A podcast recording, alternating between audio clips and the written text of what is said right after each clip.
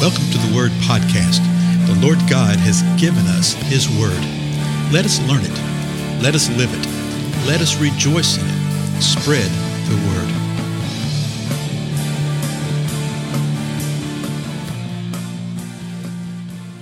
Blessings, everybody. This is Dale. Thank you so much for joining with me today on the Word Podcast. We're continuing our examination of the 119th Psalm uh, seeing what the psalmist has to say uh, to us about uh, the law of the Lord, the statutes of the Lord, the commandments of the Lord, the word of the Lord. And we're up to another stanza. Remember, there's stanzas as the structure of this psalm. Each one is usually seven, I mean, eight verses long. So let me just read through this new stanza, which begins in verse 33 to where we can get a feel for it.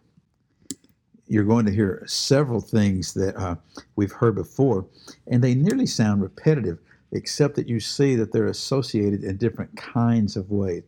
And so the psalmist is simply driving home the point of uh, what the word is. So verse 33 says this Teach me, O Lord, the way of your statutes, and I shall observe it to the end. Give me understanding that I may observe your law and keep it with all my heart. Make me walk in the path of your commandments for I delight in it.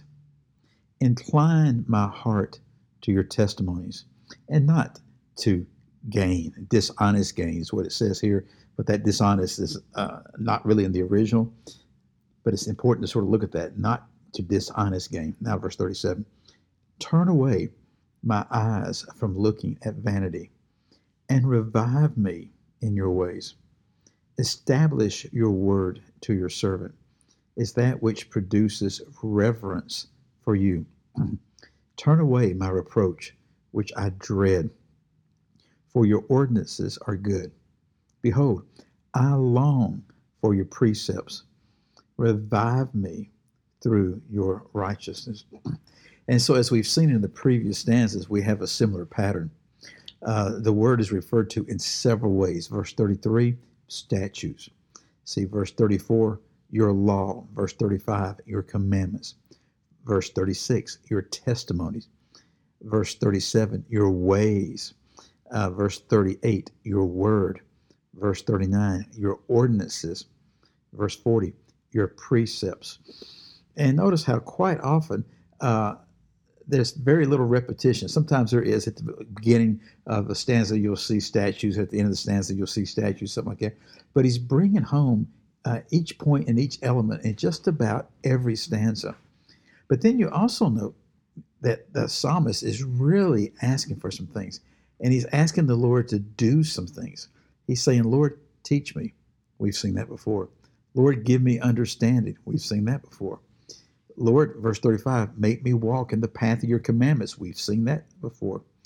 Verse 36, incline my heart to your testimony. We haven't seen anything quite like that. We'll talk about that in a moment. Verse 37 Turn away my eyes from looking at vanity. Verse 38 Now he's asking the Lord to establish your word to your servant. Verse 39 Turn away my reproach. Then verse 40 Revive me, which we've seen before too. So he's crying out to the Lord, the psalmist is, asking him to do these things and to do them based upon the word and ask him to do it through the word. Okay, through the word of God. So let's go back to verse 33 and just look a little more detail at it. He said, Lord, teach me, teach me what? The way of your statutes. Not only the statutes, but the way of them.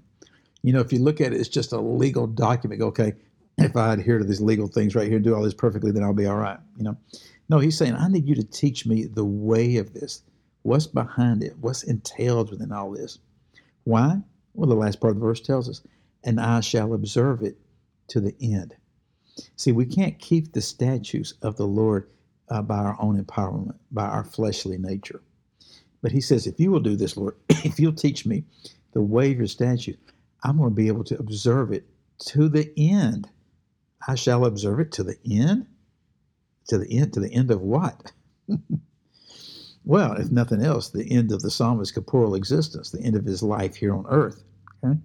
So there is that element of it, but then there's also the whole thing to, to the end when it's all said and done type of thing. Verse 34, the psalmist comes along and says, Give me understanding. Why? That I may observe your law. So he's already said in the previous verse, I want to observe this to the end. And the way to do this, Lord, is if you'll teach me and teach me the way of your statutes, I'll be able to observe it. If you give me understanding, Lord, I may be able to observe your law. Well, to what purpose observing the law? The rest of the sentence. And keep it with all my heart. See, the way to keep the law of the Lord with all your heart is for the Lord to teach you his statutes, is for the Lord to give you understanding. The psalmist knew this. The reason this psalm is so, so important for us. Uh, we are on uh, this side of Calvary, as we like to say, okay, within the new covenant. And so we have even more understanding about some things than, than the psalmist had. But we know that we actually are taught by the Lord, that we receive understanding through him because he dwells within us. It's a powerful thing. Now, quickly, verse 35 Make me walk in the path of your commandments. so he, he's asking God, said, Lord, make me do this.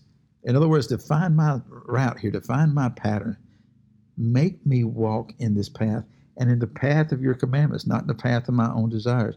Why? For I delight in it. He's saying, This is what I really want, Lord. I really want to walk in the path that you are granting, the path that you make me walk in. Then, verse 36, last one we'll look at today. Incline my heart to your testimonies and not to dishonest gain, uh, ill gotten gain. In other words, I want my heart to be oriented toward your word, your statutes, your law, your commandments, and not toward dishonest gain. And that word incline right there carries the idea, it means several things, depends on the context. But it means to direct, to orient, to bend my heart toward your testimony. Because which way does our heart go in the flesh? Our heart goes in the flesh uh, toward gain, toward stuff, toward materialism. And the psalmist is saying, hey, Lord, incline my heart, bend my heart even more so to your testimony and not to this dishonest gain. It is the Lord that will do this for us, folks. Uh, Psalm 119, verses 33 through 36. Ask the Lord to do this, to teach you, to give you understanding, to make your walk, to incline your heart toward his testimonies. Then you will know the way of his statutes and his law and his commandments, and you will observe it to the end. You will not be pursuing dishonest gain. You'll keep his word with all your heart, and you will delight in his word. It's the Lord that does it. It's the Lord that can do it, and he desires to do this if we will allow it. Again, I'm Dale. Thank you so much for your time. I will see you again in the next episode. Goodbye.